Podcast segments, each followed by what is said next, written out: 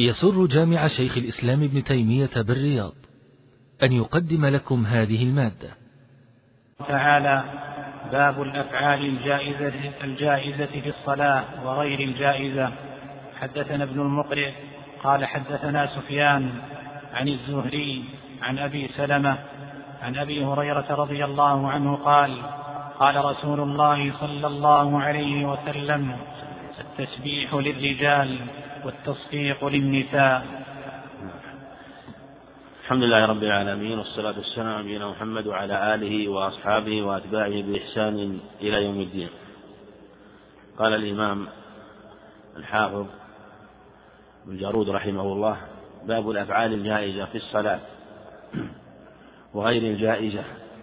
وهذا واضح أن المكلف إذا دخل في الصلاة وكذلك غير المكلف ممن يحسن الصلاة فإنه بتحريمه يمتنع عليه أمور ويجب عليه أمور. ثم قد يعرض للمكلف أمور يحتاج معها إلى فعل من الأفعال. فكما تقدم من رحمة الله سبحانه وتعالى أن أجاز له هذا الشيء الذي يحتاجه في صلاته فيحصل المقصود بأداء ما أوجب الله. أو شرع الله من هذه الصلاة ولا تفوته الحاجة التي تعرض له من تحصيل مصلحة أو دفع مفسدة. لأن الأفعال التي يحتاجها المصلي إما تحصيل مصلحة أو دفع مفسدة. دفع مفسدة مثل يدفع شيئا يؤذيه كما سيأتي من دفع من قتل حشرة أو عقرب أو حية ونحو ذلك أو تحصيل مصلحة بالإشارة باليد أو الرأس حينما يسأل عن شيء وجاءت السنة ولله الحمد بهذا. قال حدثنا ابن المقري ابن المقري كما تقدم محمد عبد الله حدثنا سفيان عن الزهري عن أبي سلمة عن أبي هريرة وهذا الإسناد على شرطهما إلا شيخ المصنف رحمه الله وهو ثقة. عن أبي هريرة رضي الله عنه قال قال رسول الله صلى الله عليه وسلم التسبيح للرجال والتصفيق للنساء. وهذا الحديث متفق عليه وسيأتي الحديث الذي بعده في معنى حديث ابن عباس سالم بن سعد الساعدي في هذا المعنى. وفيه قول التسبيح للرجال يعني في الصلاة كما في الرواية الأخرى في الصحيح البخاري. تسبيح للرجال أي في الصلاة والتصفيق للنساء أي في الصلاة. معنى أنه إذا عرض شيء فإنه يسبح. ولهذا المصنف رحمه الله ساق حديث أبي العباس الآتي الدال على أن التسبيح حينما ينوب شيء حينما كما ولهذا قال ما لكم حينما نابكم في الصلاة أكثرتم؟ آه، التصفيح كما في رواية آه، الصحيحين. وهنا في صلاتكم من ما لكم حين نابكم في صلاتكم شيء؟ صفحتم. إنما هذا النساء يعني التصفيق فالمعنى أن من عرض له شيء في صلاته آه، أو عرض لإمامه فإنه يسبح لأن التسبيح قد يكون لأمر يعرض للإمام من سهو وخطأ أو لأمر يعرض لنفس المصلي المنفرد المنفرد. أو الإمام أحيانا أو أو المأموم في بعض الصور. فإذا احتاج إلى التنبيه ينبه بالتسبيح. فإذا سهى الإمام فيقول سبحان الله يقول إذا سئل عن شيء أو استفسر منه عن شيء قال سبحان الله ولهذا روى الإمام أحمد والنسائي عن علي رضي الله عنه قال كان لي من رسول الله صلى الله عليه وسلم مدخلان وفي لفظ كان لي من رسول ساعة ساعة من النهار. فكنت فكنت إذا دخلت عليه وهو يصلي سبح لي وكان ذلك إذنه يعني إذنه إذن علي رضي الله عنه أو إذن النبي صلى الله عليه وسلم النبي النبي عليه الصلاة والسلام لعلي التسبيح التسبيح. فيعلم أنه يصلي ويدخل إذا سبح. ويقال التسبيح للرجال وهذا الحصر يبين أنه خاص بالرجال والتصفيق للنساء التصفيق يعني في الصلاة. وهذا الذي يظهر والله أعلم إذا كان النساء مع الرجال إذا كان النساء مع الرجال حديث حديث أبي العباس جاء في أنه حينما أكثر التصفيح لما دخل عليه الصلاة والسلام وكان أبو بكر يصلي قال ما لكم أكثرتم التصفيح من نابه شيء فليسبح الرجال وليصفق النساء. وهذا هو المشروع. قول سبحان الله. قول سبحان ثم الإمام بعد ذلك ينظر فإن كان فإن تبين الخطأ رجع إلى التسبيح وإن علم خطأ المأموم جعل سبيل أن جزم وكان المسبح واحدا فلا يرجع وكذلك على الصحيح لو كان المسبح اثنان لو كان يسبح به اثنان وهو آه، جازم بالخطأ آه، إذا كان المسبح اثنين وجزم بالخطأ فإنه لا يرجع أيضا. لأن المعنى في الرجوع إذا علي إذا تبين له خطأه أو ظن صدق أو صواب المسبح أو ظن صواب المسبح. أما حينما يجزم بخطئه وعلمه بصواب نفسه فلا يرجع. فالتسبيح للرجال والتصفيق للنساء. وهذا كما تقدم إذا كان النساء على الصحيح إذا كن مع الرجال. وقيل إنه للنساء مطلقا حتى ولو كن وحدهن حتى ولو كن وحدهن. لكن أظهر والله أعلم أن يقال إنها إن النساء إذا كن وحدهن فإنها تسبح. فالمرأة لو كانت تصلي وحدها فدخل عليها إنسان يستأذن دخل عليها أحد يستأذن أو طرق عليها الباب وهي تصلي فتسبح. السنة أن تسبح. ويثبت في صحيح البخاري أن آه، إحدى الصحابيات لعلها أسماء سبحت رضي الله عنها في عهد النبي عليه الصلاة والسلام.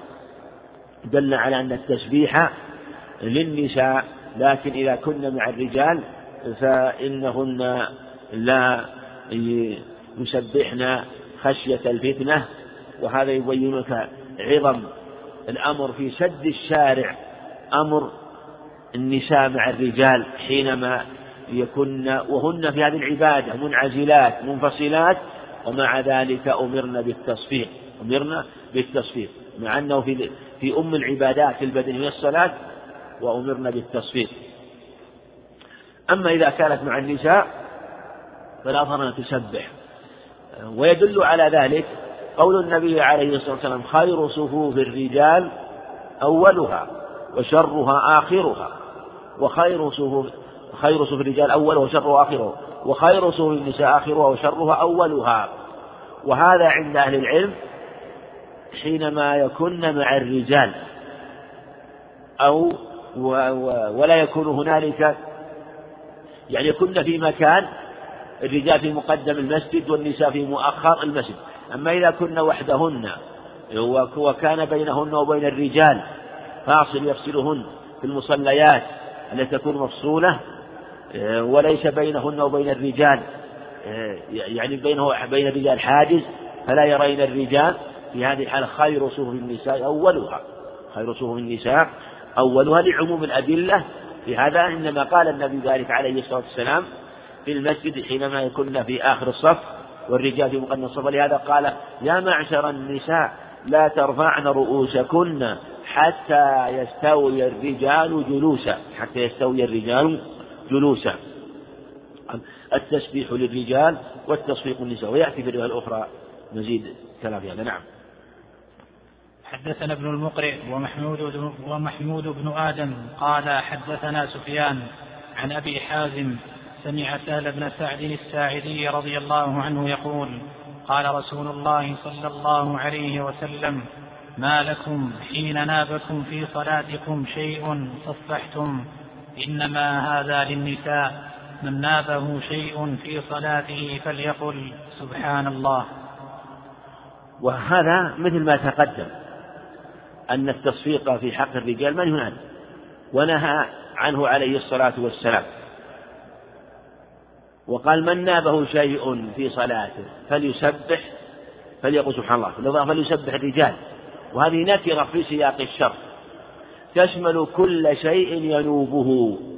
تشمل من نابه شيء يعني عرض له أمر في إمامه أو عرض له هو. يعني لو كان الإنسان يصلي فعرض له شيء هذا عام.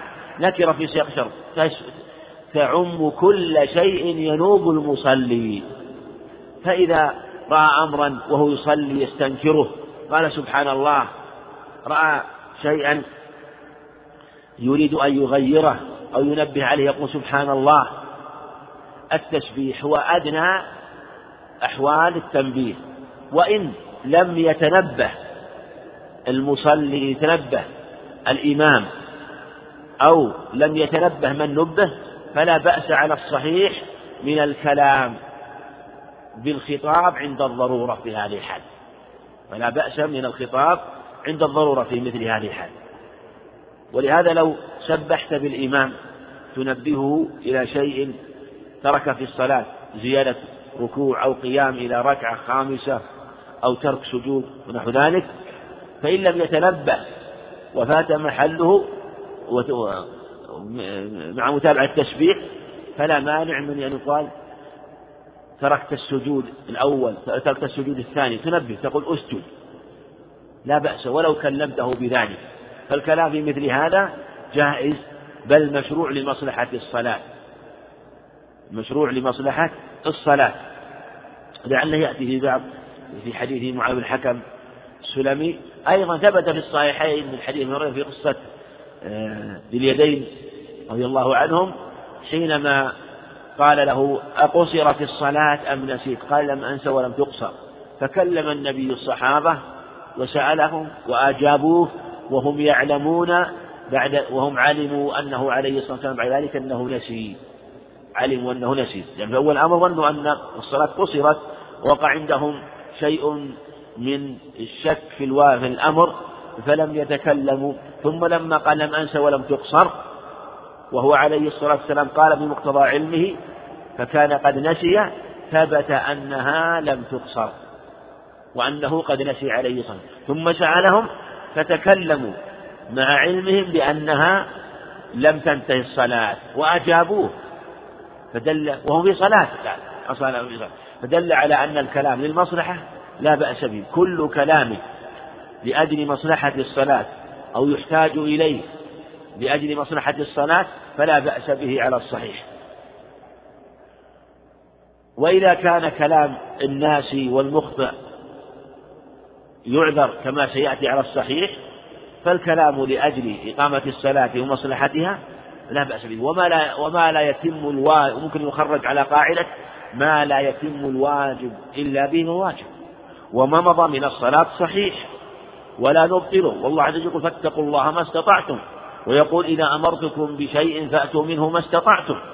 وقال عليه الصلاة والسلام عمر لا صلاة في يوم مرتين. وهذا أمر يعرف للمكلف فلهذا احتيج إلى مثل هذا فينبه الإمام ولو بالكلام. فإن أمكن أن تنبيهه بغير الكلام لا بأس لا بأس. ويروى عن الدار قطني رحمه الله أن قارئا كان يقرأ عنده وهو يصلي يقرأ في كتاب ويسوق الأسانيد. فصحف عمرو بن شعيب إلى عمرو بن سعيد. قال عن عمرو بن سعيد. وكان الدار قطني يصلي رحمه الله. فقال رحمه الله قالوا يا شعيب أصلاتك تأمرك أن نترك ما يعبد آباؤنا. فأعاد القارئ وعلم أنه صحف شعيبا إلى سعيد. وكان يقرأ عنده قارئ ففي أحد الرواة اسمه نسير بن لعلوق فقال يسير فسب اسمه نسير فقال الدرقطي سبحان الله فقال بسير قال سبحان الله فقال يسير قال الدرقطي نون والقلم وما يسطرون قال نسير فعلم أنه صحف في النون فقال نسير فإذا أمكن ذلك بأن يكون بالتنبيه بالقرآن حسن وإلا آه، ينبه بالتنبيه المباشر بالكلام يكلمه بذلك. وهذا كما تقدم من مصلحة الصلاة من مصلحة الصلاة. ودلت الأدلة على أن ما كان من مصلحتها لإقامتها فهو مطلوب فيها وما كان مطلوبا فيها من تمامها وسيلة إلى مشروع. وسيلة إلى مستحب كما تقدم فيكون مطلوبا. ثم لا يؤمن أنه لو أعيدت أن يقع نفس الخطأ ويتكرر. فلهذا جاز مثل هذا على الصحيح. وسبق الإشارة إلى أن نفس الإشارة في الصلاة قد لعله يأتي أيضا أنه لا بأس به ومنه الإشارة بالسلام كما سيأتي في حديث ابن عمر. نعم. حدثنا محمد بن سعيد العطار قال حدثنا إسماعيل بن إبراهيم بن علية حاء وأخبرنا علي بن خشرم أن إسماعيل بن علية أخبرهم عن الحجاج بن أبي عثمان عن يحيى بن أبي كثير عن هلال بن أمي عن هلال بن أبي ميمونة عن عطاء بن يسار عن معاوية بن الحكم السلمي قال بينا نحن نصلي مع رسول الله صلى الله عليه وسلم. إذ عطس رجل من القوم فقلت يرحمك الله فرماني القوم بأبصارهم فقلت واسك لأميا ما شأنكم تنظرون إليه فجعلوا يضربون بأيديهم على أفخاذهم فلما رأيتهم يصمتونني فإني سكت. فلما قضى رسول الله صلى الله عليه وسلم بأبي وأمي والله ما رأيت معلما قبله ولا بعده أحسن تعليما منه. والله ما كهرني ولا شتمني ولا ضربني. قال إن هذه الصلاة لا يصلح فيها شيء من كلام الناس هذا. إنما هو التسبيح والتكبير وقراءة القرآن. أو كما قال رسول الله صلى الله عليه وسلم قال قلت يا رسول الله أنا حديث عهد بالجاهلية وقد جاء الله بالإسلام وإن منا قوما يأتون الكهان قال فلا تأتهم قلت ومنا قوم يتطيرون فقال ذلك شيء يجدونه في صدورهم فلا يصدنهم. قال قلت ومنا قوم يخطون قال كان نبي يخط فمن وافق خطه فذاك. قال وكانت لي جارية ترعى غنما لي في قبل أحد والجوانية فاطلعتها ذات يوم فإذا الذئب قد ذهب بشاة من غنمها وأنا رجل آسف كما يأسفون لكني صككتها صكة فأتيت النبي صلى الله عليه وسلم فذكرت ذلك له فعظم ذلك علي قلت أفلا أعتقها؟ قال ائتني بها فأتيته بها. فقال النبي صلى الله عليه وسلم أين الله؟ قالت في السماء. قال من أنا؟ قال أنت رسول الله. قال هي مؤمنة فأعتقها. حدثنا محمد بن سعيد العطار هذا ابن غالب البغدادي أبو يحيى صدوق كما في التقريب.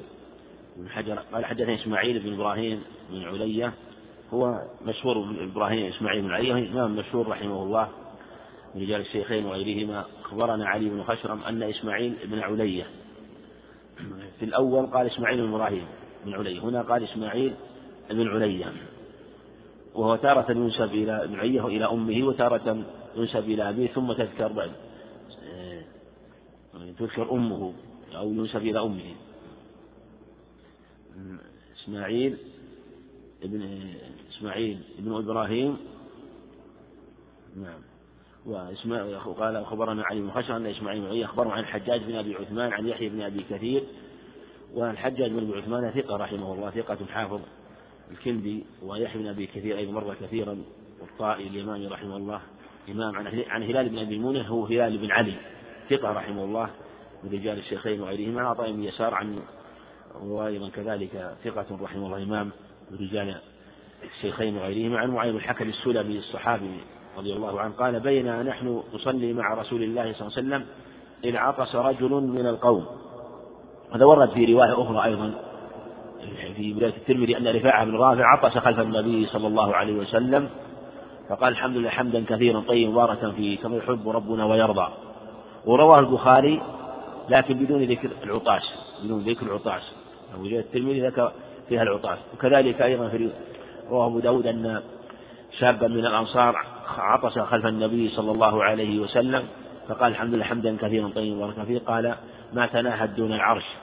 في حديث رفاعة قال رأيت بضعة بضعة وثلاثين ملكا ملكا يبتدرونها حديث الشاب رواه أبو داود آه، رحمه الله بيت عاصم بن عبيد الله عن عبد الله بن عامر عن أبيه عامر بن ربيعة. وفي هذا أنه معاوية بن حكم رضي الله عنه فقلت يرحمك الله يرحمك الله. فرماني قوم بأبصارهم لأن هذا الخطاب وهذا الكلام منهي عنه خاصة أنه قال يرحمك الله على صيغة الخطاب. فرق بعض العلم وقال يرحمه الله قالوا قال بعضهم قال لو سمع من عطس فقال يرحمه الله على سبيل الغيبة لا على سبيل الخطاب. فإنه جائز لأنه دعاء لمسلم والدعاء لمسلم بمثل هذا لا بأس به. والأظهر أن مثل هذا آه، كما قال يسكت عنه ولا يقال آه، مثل هذا. ولهذا النبي عليه الصلاة والسلام بين له ذلك بين ولم يفصل هذا التفصيل الذي ذكروه في قول يرحمك الله أو يرحمه الله. فرماني القوم بأبصارهم في أنهم أدركوا أن مثل هذا الكلام لا يجوز ورماني القوم بأبصارهم كان يعني التفات بالبصر ولقال بأبصارهم ليس برؤوسهم وكأنه أدرك ذلك من النظر بمؤخر العين وأنهم لمحوه وعلم أنه وقع في أمر لا يناسب أحكام الصلاة والقيام فيها. فقلت وثكل أمياه يعني هذا من باب الدعاء الذي بثكل الأم أو بمعنى فقد الأم. بهذه المصيبة التي وقعت له. ما شأنكم تنظرون إلي؟ ما شأنكم تنظرون إلي. فجعلوا يضربون فتكلم كلاما صريحا فجعلوا يضربون أيديهم أو بأيديهم على أفخاذهم يعني يسكتونه فلما رأيتهم يصمتونني فإني سكت. عند مسلم غضبت لكني سكت. غضبت لكني سكت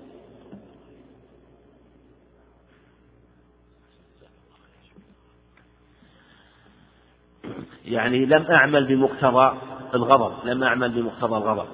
فإني سكت فلما قضى رسول, رسول الله صلى الله عليه وسلم بأبي وأمي يعني تثبية النبي عليه الصلاة والسلام. وفي هذا أن تثبيته عليه الصلاة والسلام هو بآبائنا وأمهاتنا صلوات الله وسلامه عليه. والله ما رأيت معلما قبله ولا بعده أحسن تعليما منه صلوات الله وسلامه عليه. والله يعني ما كهرني ولا شتمني يعني ما تغير ما غير وجهه عليه الصلاة والسلام بل بسط وجهه له وأنس به وعلمه. قال إن هذه الصلاة ولا شتمني ولا ضربني قال إن هذه الصلاة لا يصلح فيها شيء من كلام الناس. لا يصلح فيها شيء من إنما من كلام الناس هذا إنما هو التسبيح والتكبير وقراءة القرآن. وهذا يبين أن الصلاة لا سكوت فيها. أن الصلاة لا سكوت فيها وإنما هي التسبيح والتكبير وقراءة القرآن. وفيه أن الإنسان إذا آه، كان خلف الإمام فقرأ التشهد الأوسط فإنه لا يسكت بل على الصحيح يصلي على النبي عليه الصلاة والسلام. ولو فرض أنه قرأه ولم يرفع فإنه يكمل ويدعو. وكذلك إذا قرأ الفاتحة في الركعة الثانية والثالثة والرابعة أو الثالثة فإنه لا يسكت بل يقرأ بالتسبيح والتكبير وقراءة القرآن. أو كما قال رسول, الله صلى الله عليه وسلم رسول الله صلى الله عليه وسلم ولا يكرر.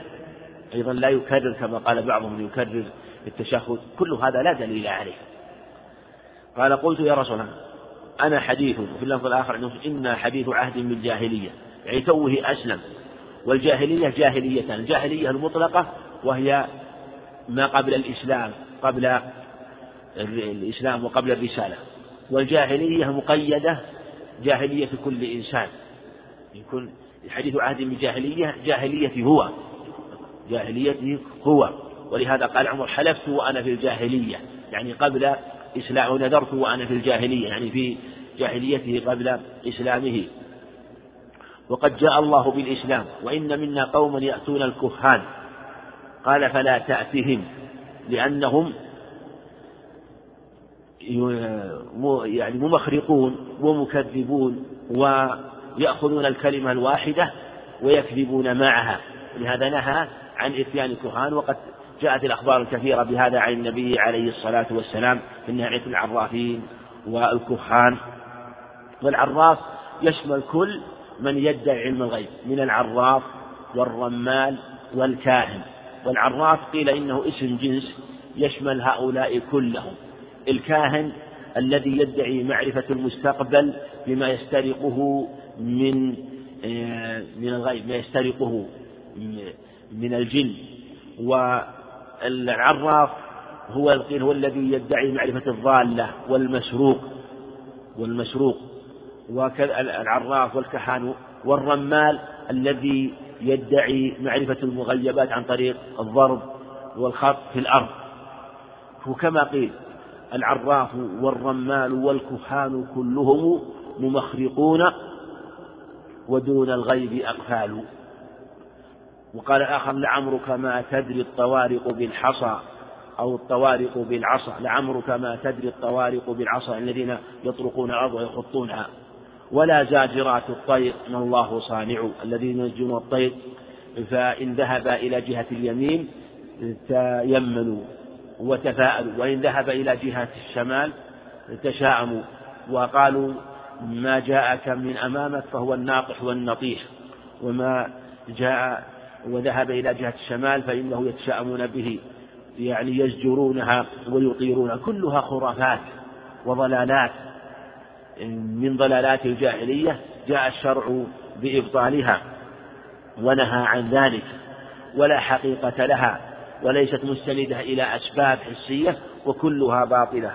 ولهذا قال فلا تأتهم. وإن قوم يأتون الكهان قال فلا تأتهم. قلت ومنا قوم يتطيرون. فقال ذاك شيء يجدونه في صدورهم فلا يصدنهم. لأنه لا حقيقة له إنما هو شيء من الوساوس والأوهام التي يأتي بها الشيطان وهو التطير وهو التطير بالشيء مثل التطير بالطير أخذ التطير من الطير حينما يزجرون الطير فتطير فتذهب إلى جهة الشمال فيتطيرون أو يخرج مثلا فيرى آه، طيرا ينتف شعره أو يرى طيرا ينتف طيرا آخر فعند يرجع عن حاجته ومن ذلك من يتشاءم في أول النهار حينما يريد أن يبيع ويشتري وهذا يبتلى به كثير من الناس. ف يعني يتشاءم مثلا حينما يرى إنسان معين فيه عاهة معينة يقلق. وربما امتنع من بيعه وكل هذا من التطير الذي لا يجوز. قال قال قلت ومنا قوم يخطون. الخطوط يعني يخطون في الأرض يأتون إلى شخص يسمى الحاجي الذي يستخرج يدعي علم الغيب ويكون هو يخط أو عنده غلام يخط خطوط بخطين يخط خطين خطين سريعا حتى لا يأتي عليها العدد. لا يأتي عليها العدد. ثم يخطها ثم حتى لا يأتي عليها العدد. ثم يمسحها خطا خطا. فإن حتى لا يبقى فإن بقي خطان فإنه يتفاعل. وإن بقي خط فإنه يتشاءم. يمسحونها على طريقة معينة إما على خط أو خطين فينظر في النهاية هل يبقى خط أو خطان. كل هذا من الباطل ومن الأوهام ومن وساوس الشيطان التي ورثوها من الجاهلية فنهى النبي عن ذلك عليه الصلاة والسلام. قال عليه الصلاة والسلام عليه الصلاة والسلام كان نبي يخط فمن وافق خطه روي خطه وخطه. من وافق خطه يعني خط النبي. ومن وافق خطه أي وافق خطه خط النبي. فذاك. يعني أن هذا الخط كان علما لنبي من الأنبياء اختصه الله به سبحانه وتعالى. وأنه ينزل عليه الوحي. وأنه ولقال فمن وافق خطه فذاك. علقه على أمر مستحيل. معنى أن من أراد أن يخط فإن كان خطه يوافق خط النبي فهو حق.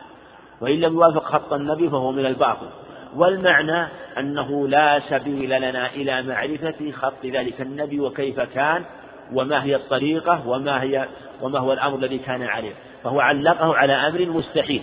ولهذا لماذا قال النبي كان نبي يخط؟ ولم يقل في الخط مثل ما قال في الكهانة. قال حصل عليه الصلاة والسلام بكلمة هذه منع الخط والنهي عنه والمحافظة على نبوة أو معجزة ذاك النبي. فالمعنى الخط لا يجوز إلا إن كان عندكم علم بما عليه ذلك النبي وهذا ممتنع لأن هذا لا يكون إلا بوحي ومن ادعاه كان كاذبا ومن ادعى أنه يوحي يوحى إليه بذلك خط فهو كاذب. ففيه تعليقه على أمر ممتنع فالمعنى أنه لا يجوز ولا يمكن أن يستطيع أحد أن يوافق خطه خط ذلك النبي. قال وكانت لي جارية ترعى غنما لي في قبل أحد والجوانية. يقال الجوانية في زيادة ويقال الجوانية. الجوانية. يقال الجوانية والجوانية. فاطلعتها ذات يوم.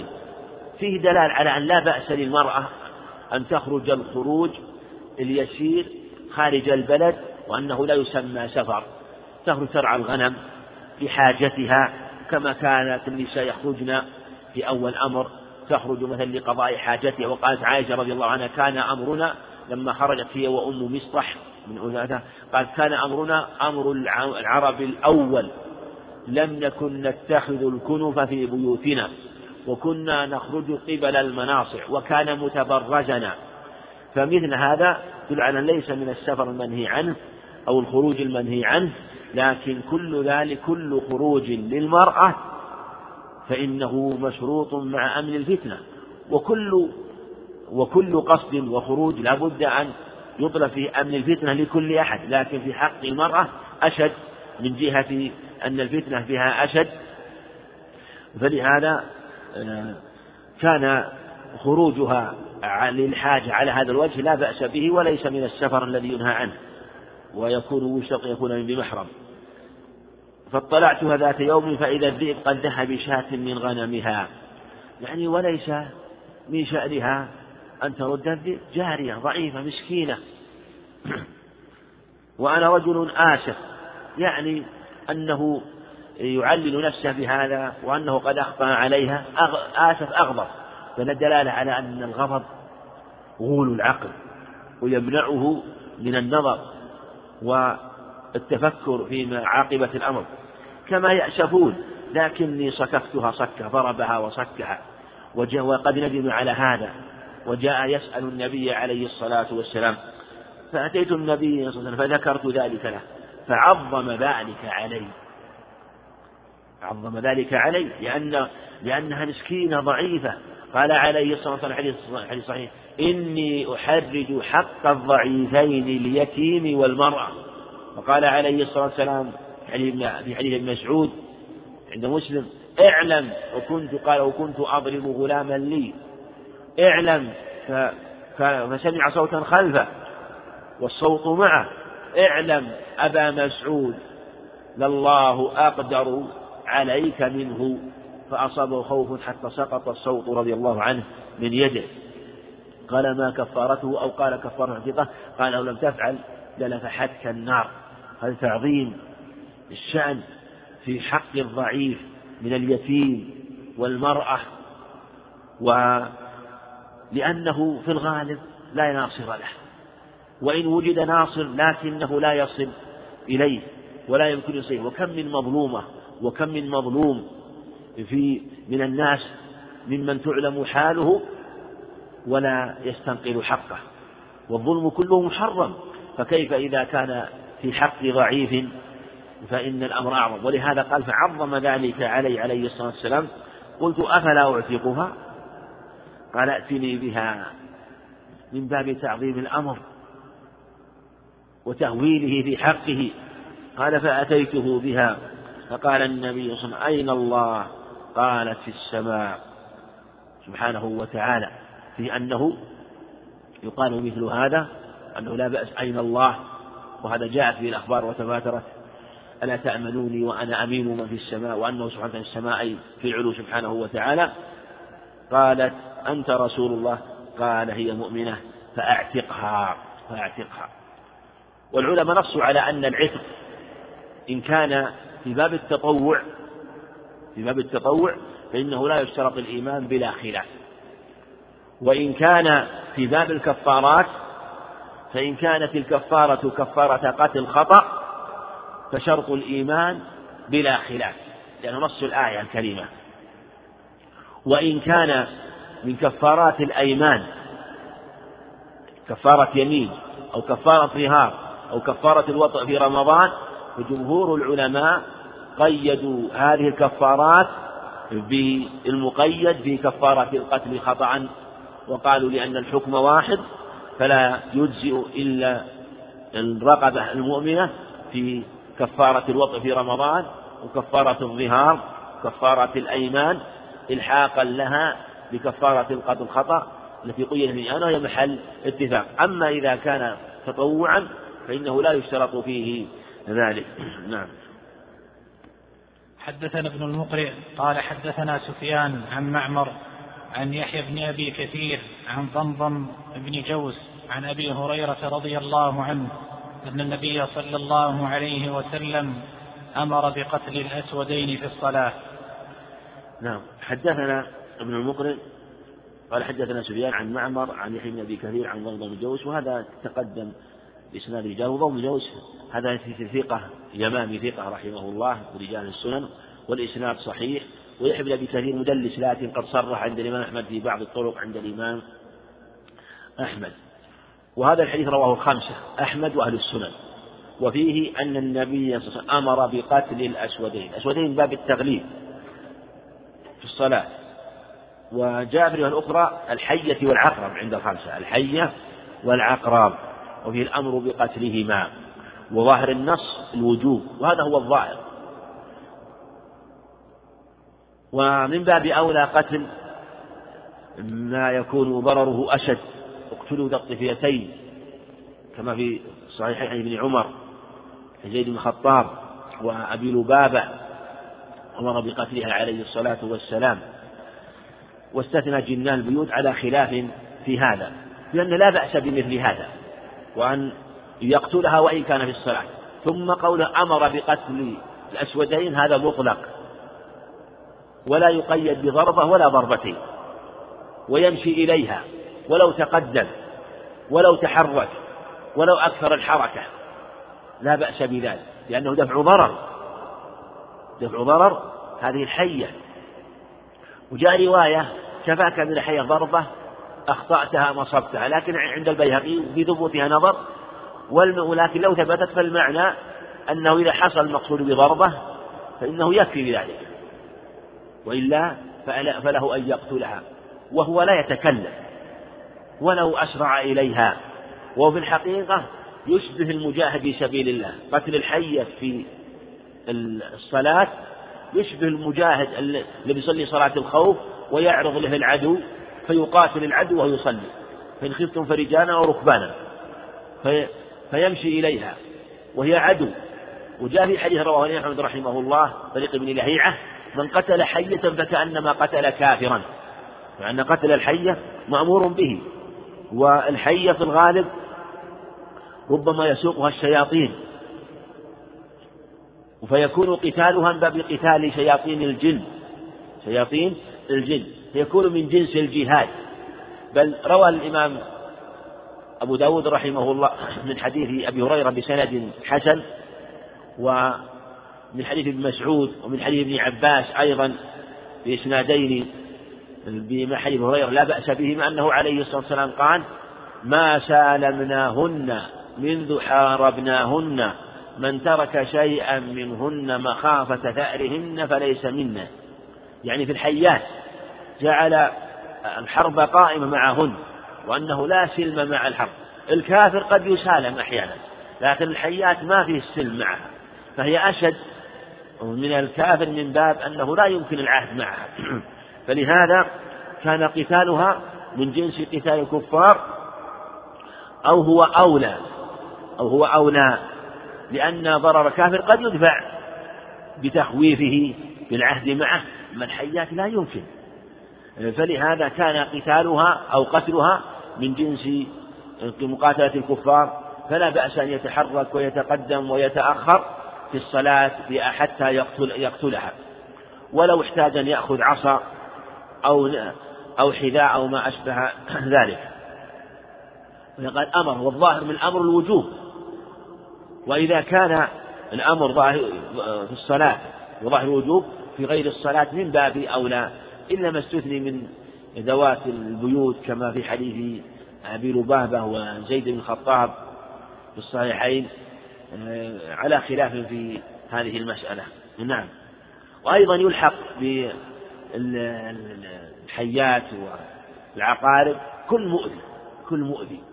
يعني لو أنه آه، مثلا آذاه زنبور مثلا الزنابير أو آه، هامة من الهوام فلا بأس أن يقصدها وأن يضربها. وكذلك يدخل في ذلك مثل ما تقدم أيضا لو أنه رأى صبي يزحف خشي أن يسقط في ماء أو رأى أعمى خشي أن يسقط في بئر أو ما أشبه ذلك أو كان في مكان طريق آه، قريب من طريق ورأى صبي خشي أن يعترض له سيارة فلا بأس أن يتقدم له وأن يمسكه. كذلك لو كان يصلي مثلا آه، فتحرك لأجل أن يمسك بشيء لا يسقط عليه لا بأس بذلك. فإذا آه، جاز مثل هذه الحركات الكثيرة لأجل قتل الحيات فما دونها مما يحتاج إليه من باب أولى. نعم. حدثنا محمد بن يحيى قال حدثنا أبو عاصم عن ابن عجلان عن المقبوري عن عمرو بن سليم عن أبي قتادة رضي الله عنه أن رسول الله صلى الله عليه وسلم صلى وعلى عنقه أمامة بنت أبي العاص فإذا ركع وضعاها وإذا قام حملاها. نعم. حدثنا عمرو يحيى حدثنا أبو عاصم عن عن المقبري. المقبري هو سعيد رحمه الله عن عمرو بن سليم والزرقي الأنصاري ثقة رحمه الله من رجال الجماعة عن أبي قتادة الأنصاري رضي الله عنه. أن رسول الله صلى الله عليه وسلم صلى يعني بالناس كما في رواية مسلم أنه يؤم الناس في المسجد. الظاهر أنه في صلاة جماعة والظاهر أنها صلاة فرد لأن عليه الصلاة والسلام لم يعتد أن يؤم الناس في المسجد إلا في صلاة فرض. ولو كانت غير صلاة فرض لبين ذلك لأن هذا المعتاد ويحمل إطلاق على المعتاد. بل آه، جاء التصريح بذلك عند أبي داود أنه يؤم الناس في صلاة الظهر أو صلاة العصر. وهي من طريق ابن إسحاق لكنها في باب الشواهد. عند مسلم خرج عليه بينما نحن بين نحن ننتظر رسول الله صلى الله عليه وسلم إذ خرج علينا. والمعتاد بانتظاره يكون لصلاة الجماعة وعلى عنقه أمامة بنت أبي العاص. هذا يصل على عنقه. هذا لفظ مسلم. لفظ الصحيحين وهو حامل أمامة. لم يبين لكن جاء في مسلم وأنها على عنقه. على عنقه وكأنها يعني وضعها عليه الصلاة والسلام وكأنها أنت تمسك تمسك به ورجلها من هنا ومن هنا. فإذا ركع وضعها يعني كأنه إذا أراد أن يركع أخذها عليه الصلاة والسلام وجاء في الرواية الأخرى أنه أخذها ثم وضعها عليه الصلاة والسلام. وهذا يحتمل أنه مال شيء قليل ويحتمل أنها خرطت نفسها لأن اعتادت ذلك منه عليه الصلاة والسلام ثم نزلت. وإذا قام حملها يعني في كل ركعة صلوات الله وسلامه عليه. وهذا الحديث فيه فوائد وآداب عظيمة. منها أنه لا بأس بمثل هذا الفعل. مع أن هذا الحديث الصحيحين وصريح يصلي بالناس ويتقدم وأمامة بنت زينب ابنة أبي العاص بنت بنته يحملها عليه الصلاة والسلام على عنقه ويصلي بالناس. واعتذر بعضهم عن هذا اعذار ضعيفة بل هي باطلة. كله محاماة للمذاهب. والصواب أن مثل هذا لا بأس لكن ينبغي أن يكون عند الحاجة. حينما تكون مثلا الجارية أو الصبي ليس عنده أحد أو تعلق مثلا بمن يصلي بالناس لو خرج وتركه أو تركها لتضررت فأخذها وحملها صلى بالناس فإن مثل هذا منه دليل على أن هذا لا بأس به بل ربما قيل إنه مشروع لأن فيه إحسان لهذه الجارية الصغيرة وإحسانه إليها إحسان لأمها. وبأن مثل هذه الحركات لا بأس عند الحاجة ويؤخذ من هذا أنه لا يحتاج إلى إنسان يتقدم أو يتأخر فلا بأس. ومن ذلك ما روى الثلاثة عن عائشة رضي الله عنها أنها قالت كنت آه، أطرق الباب على النبي عليه الصلاة والسلام ويصلي فيتقدم يعني يمشي خطوات فيفتح لي الباب ثم يرجع عليه الصلاة والسلام. ووصفت الباب في القبلة يعني أن الباب أمامه فكان يتقدم ويفتح لها عليه الصلاة والسلام. ثبت هذا المعنى أيضا آه، عن جمع من الصحابة رضي الله عنهم ذلك الصحابي الذي كان يصلي وكان فرسه ينازعه كما في البخاري فجعل يمشي ويتبعه يمشي ويتبعه وهو يصلي. فقال رجل من ظلال من الخوارج قاتل الله هذا الشيخ هذا من الجفاء والجهل. فقال له إني صحبت رسول الله صلى الله عليه وسلم ورأيت هديه. وإني أخشى أن يذهب فرسي فلا أدركه إلا بليل وأنا آه، متجافي الدار أو بعيد. الدار فأراد أن يجمع بين مصلحة إتمام صلاته وإمساكه بفرسه ولو مشى معه وهو يصلي. ورأى هدي النبي عليه الصلاة والسلام وعلم أن مثل هذا عند الحاجة لا بأس به. وجاءت أخبار في هذا المعنى أيضا. وعلى عنقه إمامة بنت أبي العاص فإذا ركع وضعها وإذا قام حملها. في اللفظ الآخر إذا أقام أعادها عليه الصلاة والسلام. بعضهم تأول قال لعلها متعلقة به. متعلقة. فيركع وهي تتعلق. ويسجد وهي كذلك. هذا تأويل خلاف النص. أو تأويل متكلم الأمر الثاني أنه تأويل مردود بل هو باطل لأن النص صريح في أنه إذا قام حملها. وفي لفظ أعادها أعادها إلى مكانها أنه هو الذي يرفعها ويعيدها إلى مكانها يعني على عنقه عليه الصلاة والسلام. وفي حسن خلقه عليه الصلاة والسلام في إحسان إلى هذه الجارية ودفع ما عليه الجاهلية من عدم عناية البنات والإساءة إليهن فأحسن إليها وحملها في هذه العبادة العظيمة. ثبت في الحديث الصحيح مسند أحمد وهو من أواخر ما روى مسلم الإمام أحمد المسند أو هو آخر حديث أو هو آخر حديث في المسند وهو حديث صحيح أنه عليه الصلاة والسلام صلى فسجد بين ظهراني صلاته سجدة ظننا أنه قد قبض عليه الصلاة والسلام. قال الراوي فرفعت رأسي ينظر فإذا الحسن أو الحسين على ظهر النبي عليه الصلاة والسلام. فلم يرفع رأسه ولم يحركه ولم يزعجه وهو يؤم الناس. حتى نزل الصبي ثم رفع عليه الصلاة والسلام. ثم لما فرغ قالوا له في ذلك عليه الصلاة والسلام قال إن ابني ركبني أو استحملني فكرهت أن أعجله عليه الصلاة والسلام. حتى فرغ من حاجته. ثم رفعه. لو عمل هذا ثم أحد من الناس لأخذه ورماه بعيدا. فهذا لا شك أنه من خلاف هديه عليه الصلاة والسلام. والواجب في مثل هذا هو العمل بما دلت عليه السنة ويحصل به البيان بالفعل يحصل به البيان بالفعل. لكن ليس المعنى القصد إلى مثل هذا. لو لو احتيج إلى مثل هذا فلا بأس به. ومثل ذلك مثل ما تقدم في حديث الأعرابي الذي بال في المسجد وهو عليه الصلاة والسلام أنكر على أصحابه ولا ينكر على ذلك الرجل. وفي قصة لعلي ذكرتها لكم أو ذكرتها في وذكرتها مرارا قصة وهي معروفة. ذكر العراقي في طرح التثريب رحمه الله عن أحد مشايخه وسماه الجنابي أو الحنابي لا أذكره الآن قال وكان شيخا عنده تشدد في الطهارة. وكان يوم من الأيام آه، في الحرم في أيام الحج. وكان الحرم بالبطحة بالحصبة في تلك الأيام.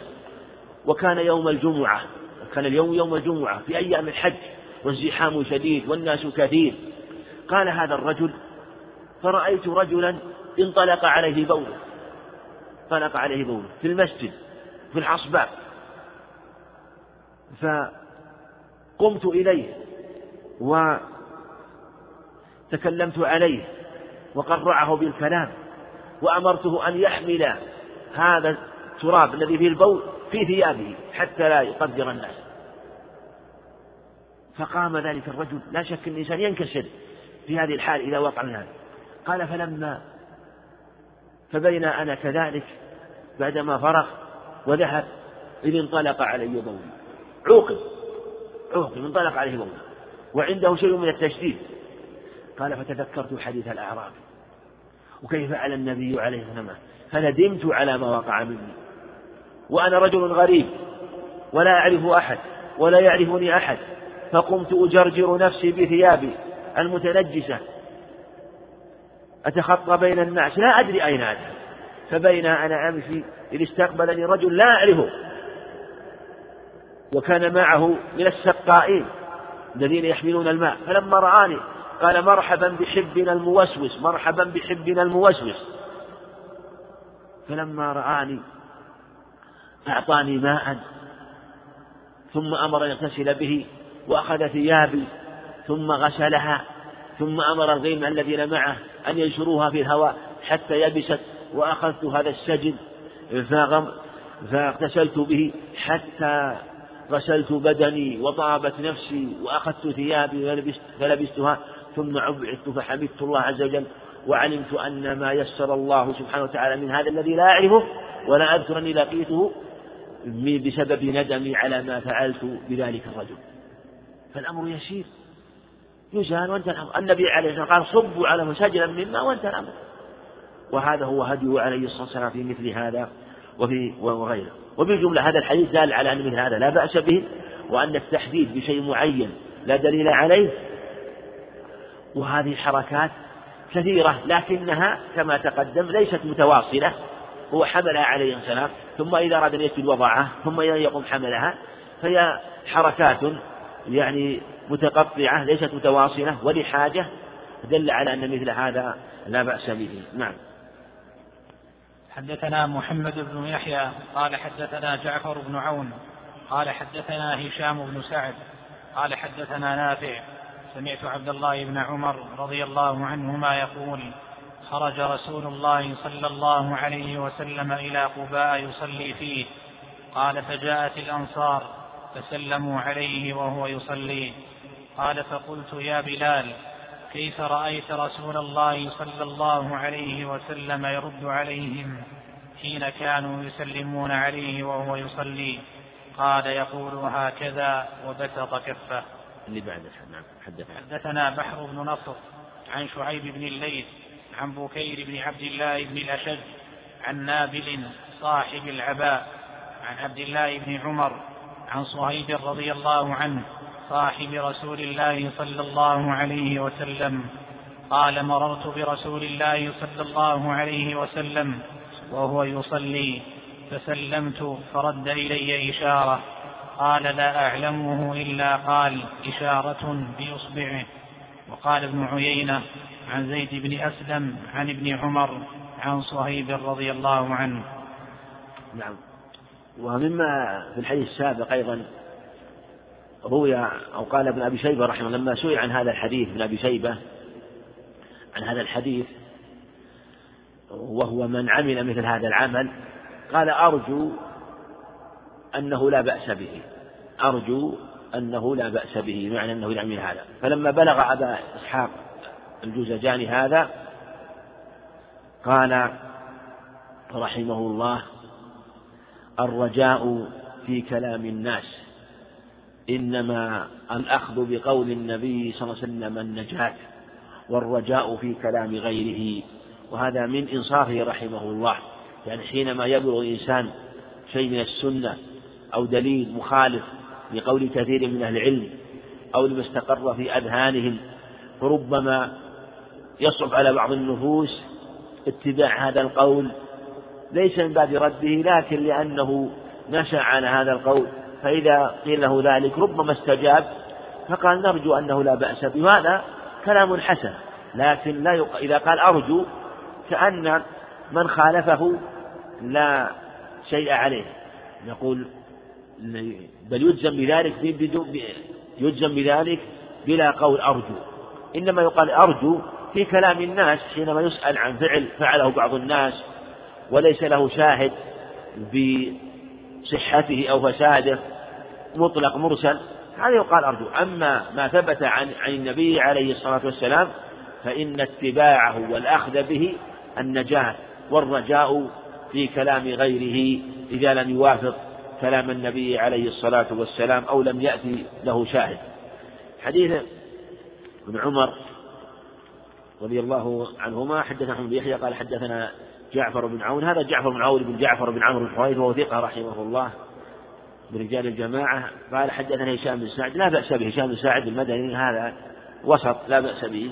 قال حدثنا قال حدثنا نافع مولى بن عمر ثقة إمام رحمه الله. قال سمعت عبد الله بن عمر رضي الله عنهما يقول خرج رسول الله صلى الله عليه وسلم إلى قباء يصلي فيه فجاءت الأنصار لما علموا به يسلمون عليه عليه الصلاة والسلام فسلموا عليه وهو يصلي. وهذا منهم كأنهم علموا مشروعية الصلاة على المصلي دلالة على لا بأس أن يسلم على المصلي. وثبت هذا في الصحيحين من حديث مسعود أنه عليه الصلاة والسلام سلموا عليه ورد آه، عليهم. يعني كانوا كانوا كانوا يسلموا فيردوا عليه السلام. ثم لما سلم عليهم نسخ الكلام الصلاة آه، فبين في هذا الحديث أن الرد يكون بالإشارة. نعم. فجاءت النبي صلى الله عليه وسلم وعليه يصلي قال فقلت يا بلال يقول عبد الله بن عمر كيف رأيت رسول الله سيرد عليهم حين كانوا يسلمون عليه ويصلي؟ قال يقول هكذا وبسط كفه. جاء في أبي داود أن ظاهرها أنه, أنه من بلال وجاء في الأخرى أنه قال جعفر بن عون. والظاهر أنه نقلها أن جعفر بن عون رواها بإسناده وأنه بسط كفه يعني جعل باطنها إلى الأرض وظاهرها إلى السماء وأنه إذا كان يصلي يصليها يشير هكذا يشير هكذا آه، بالكف يعني لا يشير بإصبعه أو لا يشير وهو آه، قابض آه، يده إحدى يديه بالأخرى بل يرفعها وأن هذا من الحركة المشروعة من الحركة أن السنة أن يضع يد اليمنى على يد اليسرى. لكن مثل هذه إشارة مشروعة فتترك موضعها التي التي هي فيه ثم بعد ذلك يردها. مثل ما أن عليه الصلاة والسلام تحرك في حديث آه، في حينما حمل أمامة كان يرفعها ويحملها عليه الصلاة والسلام عند الحاجة. قال يقول هكذا وبسط كفه هذا حديث رواه أحمد وأبو داود والترمذي وإسناده لا بأس به إسناد جيد ورواه أيضا الخمسة كما سيأتينا في من طريق الآخر. حدثنا بحر بن نصر هذا هو بن سابق الخولاني وهو ثقة عن شعيب بن الليث هو عبد الليث بن سعد الفهمي المصري وهو ثقة رحمه الله فقيه. وأبوه الإمام الليث بن سعد عن بكير بن عبد الله بن أسد وهو ثقة عن نابل عن نابل صاحب العباء. وهذا لا بأس به بل وثقه النسائي رحمه الله هو ثقة ووثقه الذهبي في الكاشف عن عبد الله بن عمر رضي الله عنه صهيب رضي الله عنه. وفي هذا أنه رواه عن صهيب. فيتحرر أن ابن عمر رواه عن صهيب عند الخمسة ورواه أيضا عن بلال في التي قبله عند أحمد وأبي داود والترمذي. والطريقان إليه جيدان هذا وهذا كلاهما جيد. عن صهيب رضي الله عنه صاحب رسول الله صلى الله عليه وسلم وفيه رواية صحابي عن صحابي. وفي أنهم كانوا يأخذون عن بعض رضي الله عنهم. قال مررت برسول الله صلى الله عليه وسلم وهو يصلي وفيه أنه أخذه عن عن بلال وأخذه عن صهيب جميعا. فسلمت فرد إلي إشارة. لكن في حديث بلال في قصة سلام الأنصار عليه وفي قصة صهيب أنه مر عليه وهو يصلي. فرد إلي إشارة. قال لا يعلمه إلا قال إشارة بأصبعه وقال ابن عيينة عن زيد بن أسد عن ابن عمر صهيب رضي الله عنهم. وفيها دلالة على أن هذا قوله لا أعلمه قوله لا أعلمه هذا في حكم المرفوع. في وهذا يأتي في الروايات إذا قال لا أعلمه فهو في حكم المرفوع لا يعلمه إلا ذاته مثل ما قال لا أظنه لأن الظن علم لكن الأكمل أن يشير. وإن كان قريبا فأشار بأصبعه وأدرك ذلك فلا بأس. لكن أكمل أن يشير بكفه لأنه ربما يغفل عن الأصبع.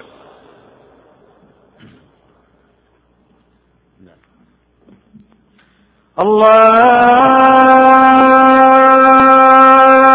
أشهد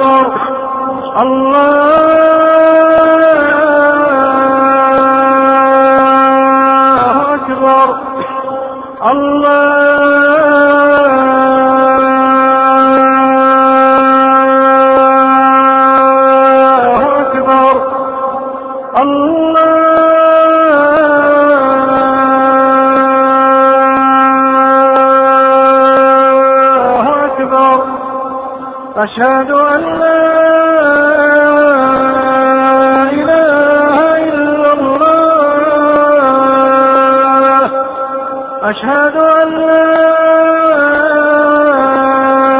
إله إلا الله. أشهد أن محمد رسول الله. أشهد أن محمد رسول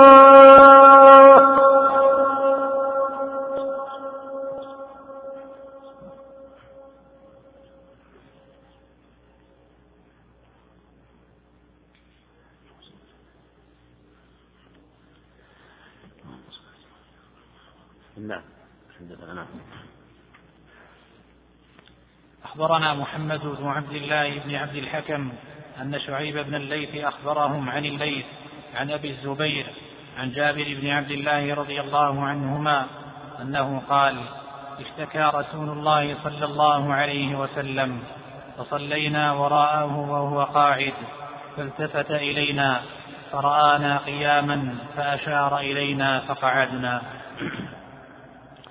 أخبرنا محمد عبد الله الحكم تقدم ثقة رحمه الله أن شعيب الليث أخبرنا أخبرهم عن الليث عن أبي الزبير.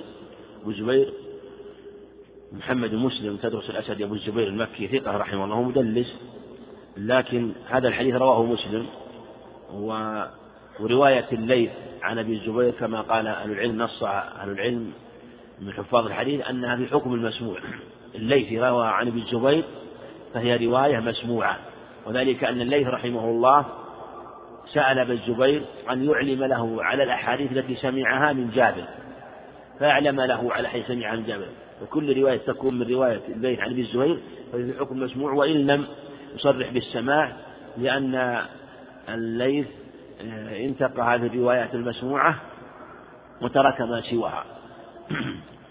ثم آه، رواية أبي الزبير هذه أيضا توبع أو أبو زبير تابعه طلحة بن نافع أبو سفيان طلحة بن نافع تابعه عن تابعه عن جابر عند أبي داود. والحديث كما تقدم رواه مسلم. اشتكى رسول الله صلى الله عليه وسلم فصلينا وراءه قاعد لأنه إن لم يتمكن من القيام وشق عليه القيام عليه الصلاة والسلام. وفي دلالة على أنه من شق عليه القيام فإنه يصلي وهو جالس سواء كان إمام أو مأموم أو منفرد. هذا من جهة الحكم العام. ومن جهة الحكم الخاص الإمام يصلي وهو قاعد. على الصحيح مطلقا. وإذا صلى وهو قاعد فإن من خلفه يصلون قعودا. ولهذا قال فصلينا وراءه وهو قاعد. صلينا فالتفت إلينا فرآنا قياما. فأشار إلينا فقعدنا. فأشار إلينا فقعدنا. اللفظ عند مسلم إن كدتم أن تفعلوا فعل فارس والروم. دلالة على أنه إذا صلى الإمام جالس فيصلي المأموم خلفه جالس ولو لم يكن بالمأموم علة. هذا هو الأظهر والأقرب. ولهذا قال إن كدتم أن تفعلوا فعل فالرسول يقومون على ملوكهم. وفي الصحيحين من حديث عائشة رضي الله عنها أنه عليه الصلاة والسلام صلى بهم وهو جالس. وصلوا خلفه قياما فأشار إليهم أن اجلسوا. وهذا ثابت في الأخبار الصحيحة الصحيحين أيضا عن أنس وإذا صلى قاعدا صلوا قعودا أجمعون. وجاء من أحاديث أخرى عن النبي عليه الصلاة والسلام آه، في هذا الباب. وبالنظر من طرقها واختلاف مخارجها فعند عند بعض العلم في حكم المتواتر لكثرة طرقها واختلاف مخارجها. وروايتها في الصحيحين عن جمع من الصحابة فهذه روايات متضافرة مجتمعة على أنه إذا صلى الإمام قاعدا يصلى يصلي من خلفه قاعدا. وقد اختلف العلماء في هذا يعني مسألة اختلاف كثير لكن هذا هو الأظهر في هذه المسألة. وهو الذي ثبت عن جمع من الصحابة عن جابر وأبي هريرة وأسيد بن حضير وقيس بن قهد رضي الله عنهم في آثار أخرجها ابن أبي شيبة أنهم صلوا قعودا. ومن ذلك كما تقدم سيد بن حضير آه، أنه صلى بقومه وقاعد فهذا هو السنة وهذا هو المشروع. لكن هل يجب أن يصلوا قعودا؟ أو يقال إنه يستحب ولو صلوا قياما جاز؟ والمسألة فيها تفصيل طويل معلوم معروف لأهل العلم.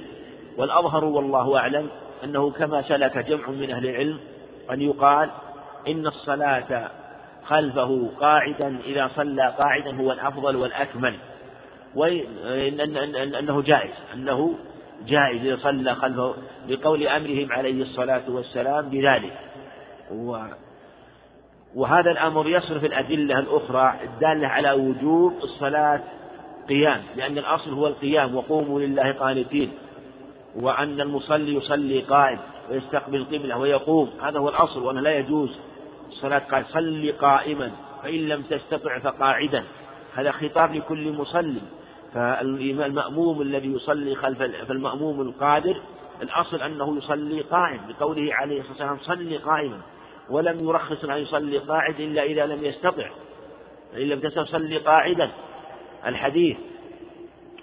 فهذه الأدلة وما جاء في معناها آه، وأجمع العلماء على أنه لا تصح الصلاة من القا من القادر على القيام في إذا كان إماما أو منفردا. الإمام المنفرد لا يجوز أن يصلي قاعدا وهو قاعد بلا إجماع في صلاة الفرض في صلاة الفرض. فقد يقال إن هذه الأدلة الدالة على الوجوب هي الأكمل والأتم لكن صرفها من الوجوب إلى الاستحباب الدالة على جواز القعود فإذا صلى قاعدا فصلوا قعودا أجمعون على القاعدة الأصولية المعروفة التي تقول إذا وجد أمران أحدهما يدل على الوجوب والآخر يدل على الجواز فإنه يصرف الوجوب من ال... يصرف الوجوب إلى الاستحباب بدلالة الحديث الآخر من باب الجمع بين الأخبار. وهذه طريقة سلكها بعض أهل العلم وهي طريقة حسنة. وقد يقال إن التعليل في الأخبار يدل على خلاف ذلك لأنه قال آه، لما جاء في الأخبار إنما جعل الإتيان به.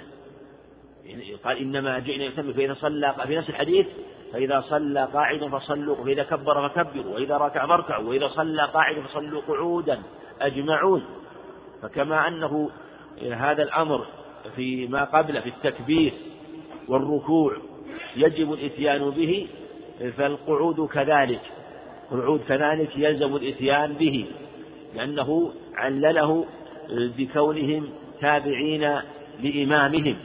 وهذا التعليل باقي على على كل حال ولا يمكن أن يصرفه النص الآخر. وأيضا يؤيده قوله عليه الصلاة والسلام إن كدتم أن تفعلوا فعل فارس والروم وهذه العلة في هذا النص محكمة باقية لا تزول. فقد يقال إن التعليل بمثل هذا يدل على أن أنه نص مستقل لا يقيد بالنص الآخر أو يصرف بالنص الآخر. وبالجملة فمن صلى قاعدا كان هو الأولى على على هذا التقرير على هذا التقرير وصلاته ماضية ولله الحمد لقوله عليه الصلاة والسلام فصلوا قعودا أجمعون كما في حديث أنس وغيره. نعم. حدثنا عبد الله بن هاشم قال حدثنا يحيى يعني بن سعيد عن هاشم عن هشام قال حدثني يحيى بن أبي كثير عن أبي سلمة قال حدثني معيقيب رضي الله عنه قال قيل للنبي صلى الله عليه وسلم في المسح في المسجد قال إن كنت فاعلا فواحدة له حديث رواه الشيخان حدثنا عبد الله بن هاشم حدثنا يحيى بن سعيد عن هشام حدثنا يحيى بن أبي كثير عن سلمة عن معقيم عن معيقيم بن أبي فاطمة الدوسي رضي الله عنه صحابي جليل. وهذا الإسناد صحيح وقد أخرجه الشيخان. زاد أبو داود تسوية الحصى تسوية الحصى قيل النبي في المسجد في المسجد قال إن كنت فاعلا فواحدة. فواحدة يعني فمسحة واحدة. مسحة واحدة.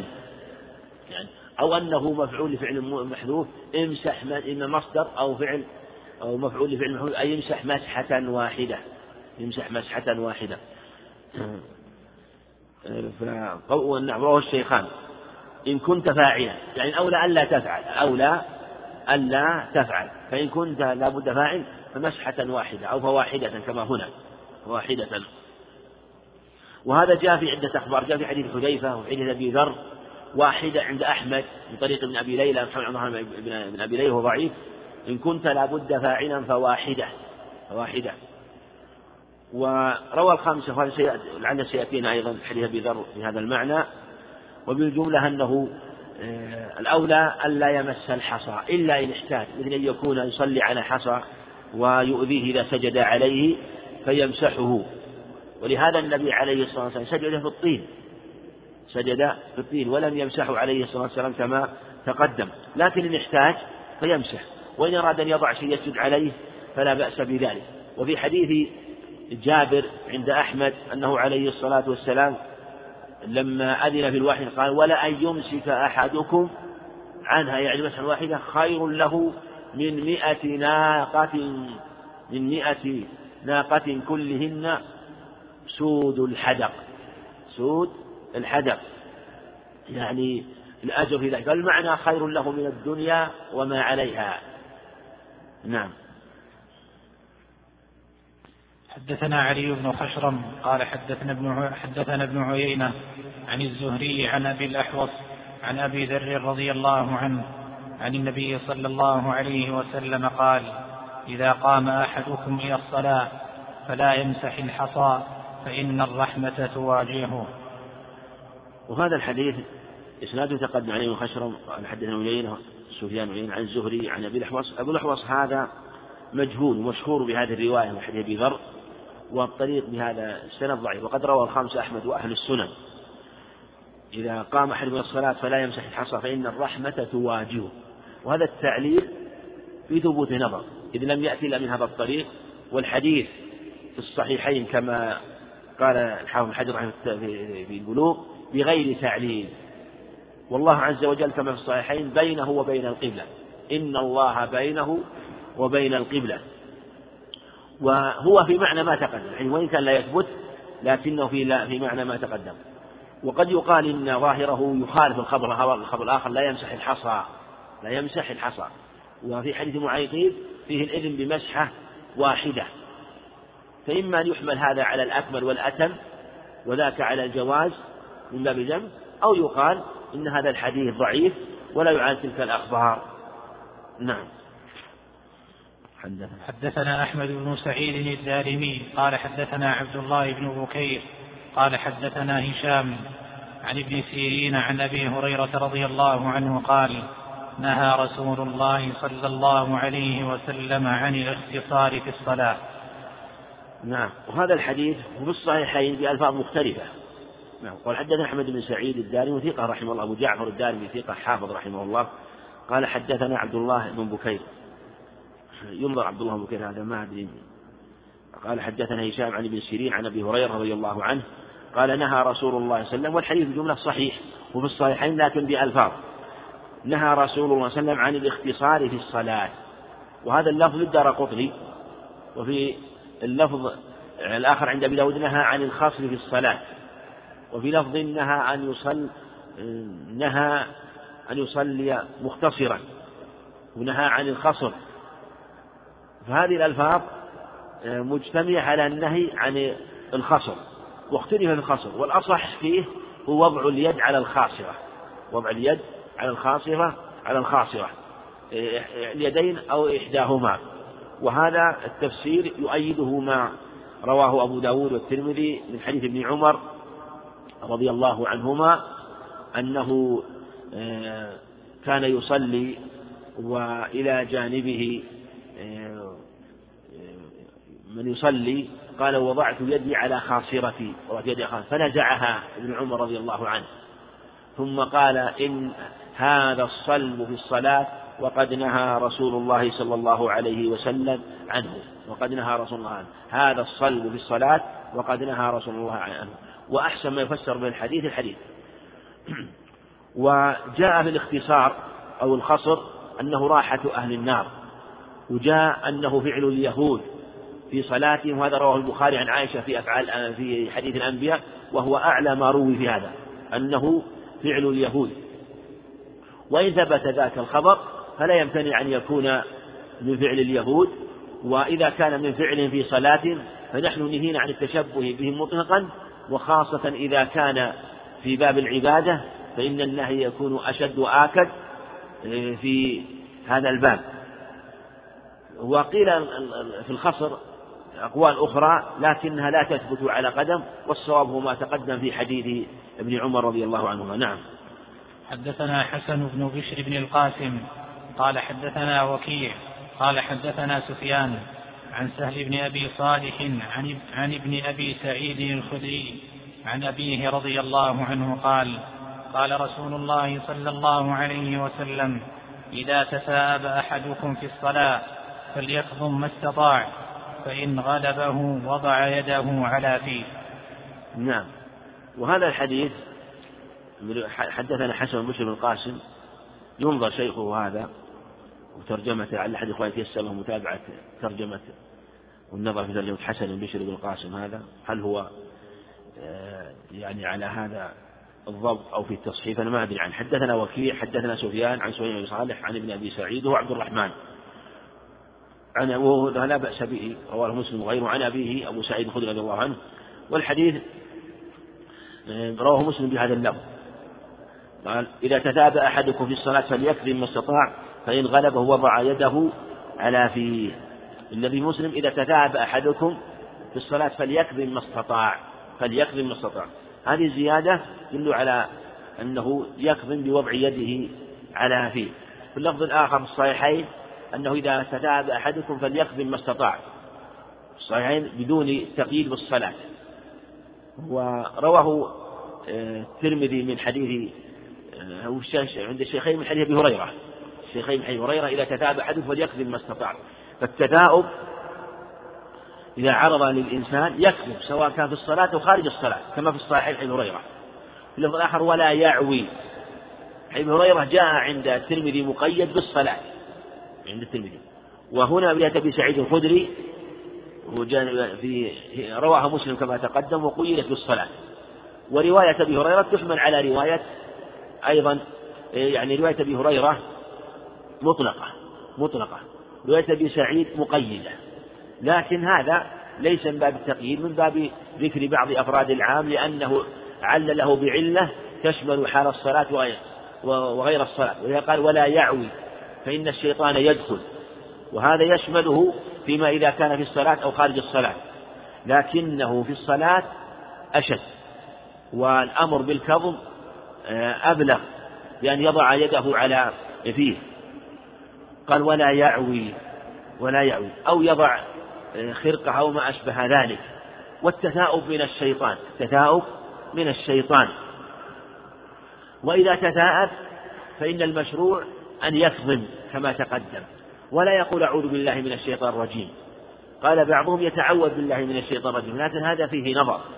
والأظهر والله أعلم أن يفعل كما قال النبي عليه الصلاة والسلام. فليكظم ما استطاع. فليكظم. وهنا قال فإن غلبه وضع يده على فيه. ولم يقل عليه الصلاة والسلام فليتعوذ بالله من الشيطان الرجيم. قال بعضهم يتعوذ لأنه ذكر العطاس وأمر بالحمد والتشميت ثم ذكر التثاؤب في حديث واحد. فأمر بحمد الله وبالأدب في حال العطاس وحينما تثاءب أمره بأن يكفي ما استطاع. وكأنه والله أعلم أن الإنسان حينما يتثاءب فإن عليه أن يكظم وأن يرد ما استطاع. وبمعنى أنه لا يجعل للشيطان عليه سبيل وأنه أقل وأهون من ذلك وهو يستعد في كل حال. وأن الكظم والرد هو الفعل المشروع معه الفعل المشروع معه. كما أنه عليه الصلاة والسلام في الحديث الصحيح حينما ركب مع على مع إنسان على دابته فعثرت به دابته فقال ذاك تعس الشيطان. وإن كان الشيطان تعيسا قال لا تقل تعيس الشيطان. فإنك إذا قلت تعيس الشيطان انتفخ حتى يكون مثل البيت. ولكن قل أعوذ بالله من الشيطان بسم الله الرحمن الرحيم. فإنه يصغر حتى يكون مثل الذباب. قال بسم الله الرحمن الرحيم. فكأن والله أعلم أن كف شر الشيطان له أحوال. تارة يسمي الإنسان وخاصة في الأحوال التي تكون من باب التسبب بأن يسقط من شيء مثلا أو يتثاءب فيكون دفعه بهذه الأسباب بالكظم وبالتسمية وفي سائر الأحوال الأخرى التعوذ بالله من الشيطان الرجيم كما جاء في بعض الأخبار يشرع التعوذ منه عشرا إذا أصبح الإنسان بالتعوذ بالله من الشيطان الرجيم نعم حدث. حدثنا محمود بن آدم قال حدثنا الفضل يعني ابن موسى عن هشام بن عروة عن أبيه عن عائشة رضي الله عنها قالت قال رسول الله صلى الله عليه وسلم إذا أحدث أحدكم في الصلاة فلينصرف وليأخذ بأنفه. اللي بعد حي بعد حدثنا بحر بن نصر عن ابن وهب عن عمرو بن الحارث ويونس بن بن يزيد وابن سمعان أن ابن شهاب أن ابن شهاب أخبرهم قال حدثني أنس بن مالك رضي الله عنه أن رسول الله صلى الله عليه وسلم قال إذا قرب العشاء وحضرت الصلاة فابدأوا به قبل أن تصلوا صلاة المغرب. نعم. حدثنا محمود بن غيلان محمود بن آدم بن مروزي حدثنا بن موسى هذا والسيناني عن هشام بن عروة عن أبيه عن عائشة رضي الله عنها وهذا إسناد صحيح وكذلك رواه أبو داود وإسناده صحيح. عن عائشة رضي الله عنها قالت قال رسول الله صلى الله عليه وسلم إذا أحدث أحدكم في الصلاة فلينصرف وليأخذ بأنفه. وهذا الأدب في إذا عرض للإنسان في صلاته شيء مثل سأل أنفه فإنه يأخذ بأنفه ويضع شيء على أنفه. هذا من باب الأدب من باب الأدب. ويقال إذا أحدث أحدكم كأنه سال من أنفه شيء أو خرج من أنفه شيء يوهم ويوري بمثل هذا الفعل. إذا أحدث حتى لا ينتبه له. وربما بعض الناس إذا حصل مثل هذا يحصل شيء من الحياة فيعمل بمقتضى بالشيء الواجب بالخروج من الصلاة ويضع يده على على أنفه أو يضع شيء على أنفه يوهم أنه خرج منه رعاف ونحو ذلك. وهذا من الآداب المشروعة.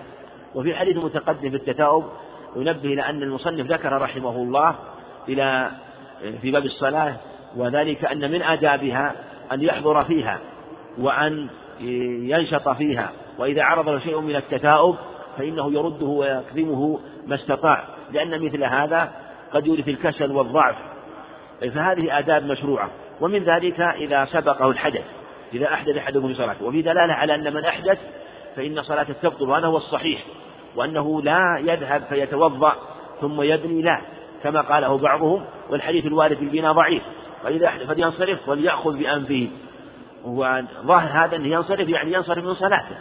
وفي الانصراف بدون سلام لأن صلاته بطلت صلاته بطلت والانصراف بالسلام لا يكون إلا في آخرها.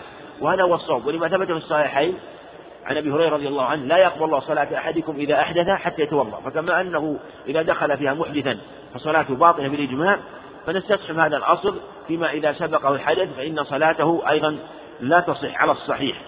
وإذا كان اماما فإنه ينصرف ويستخلف من خلفه أو واحدا من خلفه ويتمون على الصحيح وصلاتهم صحيحة يصلون لكم فإن أصابوا فلكم ولهم وإن أخطأوا فلكم عليهم. كما في حديث البخاري عند أبي هريرة. وفي حديث عقبة بن عامر. من أما الناس فأصاب الوقت وأتم الصلاة فله ولهم. ومن أما الناس فلم يصب الوقت ونقص الصلاة فعليه ولا عليهم. وهذا هو الذي جاء في حديث كثيرة في من يصلون مع الأئمة إذا أخروا الصلاة. فأمرهم أن يصلوا معهم عليه الصلاة والسلام. قالوا اجعلوا صلاتكم معهم سبحة معنى أنه صحت صلاتهم خلفهم. فيصلون لكم فإن أصابوا فلكم كما تقدم عند أحمد ولهم وإن أخطأوا فلكم وعليهم. حديث أنس بن مالك قال حدثنا بحر بن نصر هذا تقدم من سابق الخولاني عن ابن وهب هو عبد هو عبد الله عن عمرو بن الحارث ويونس بن يزيد وابن سمعان. آه العمرو بن الحارث ويونس بن يزيد كلاهما ثقة. عن ابن شهاب أخبرهم قال حدثني أنس بن مالك رضي الله عنه أن رسول الله صلى الله عليه وسلم قال إذا قرب العشاء وحضرت الصلاة فابدأوا به قبل أن تصلوا المغرب. ثبت هذا المعنى في الصحيحين من حديث ابن عمر إذا وضع عشاء أحدكم وحضرت الصلاة فابدأوا به قبل أن تصلوا. الصحيحين حديث عائشة إذا حضر عشاء أحدكم وحضرت الصلاة فابدأوا به. وهذا دليل على أنه من قدم طعامه وحضرت الصلاة فإنه يبدأ به. لكن هذا المراد به إذا كانت نفسه تتوق إليه. أما إذا كانت نفسه لا تتوق ولا تميل إليه في هذه الحالة يبدأ بالصلاة يبدأ بالصلاة. إلا إذا خشي تلف الطعام وفساده. أما إذا كان له توقان وميل فكما قال أبو الدرداء رضي الله عنه من فقه الرجل إقباله على حاجته ثم إقباله على صلاته. وكما قال أنس كما قال ابن عباس رضي الله عنه كما عند ابن أبي شيبة لما كان ينتظر طعاما أو شواء فحضرت الصلاة فنودي بها فقال لا نقوم إليه وفي أنفسنا شيء يعني حتى نفرغ منه ثم نقوم إلى الصلاة وليس في أنفسنا شيء. وفي هذا دلالة على أنه يشمل كل الصلوات في اللفظ الآخر وحضرت المغرب خصصه بعضهم بالمغرب وقالوا إنه خاص بصلاة المغرب في حق الصائم في حق الصائم. لكن الأخرى عامة تشمل كل صلاة ثم العلة عامة من جهة أنه خشية توقع النفس والعلة كما ذكر العلماء قد تعمم الحكم وقد تخصصه. فإذا كانت العلة هي توقان النفس وميلها إلى الطعام فهذا يشمل المغرب وغير المغرب.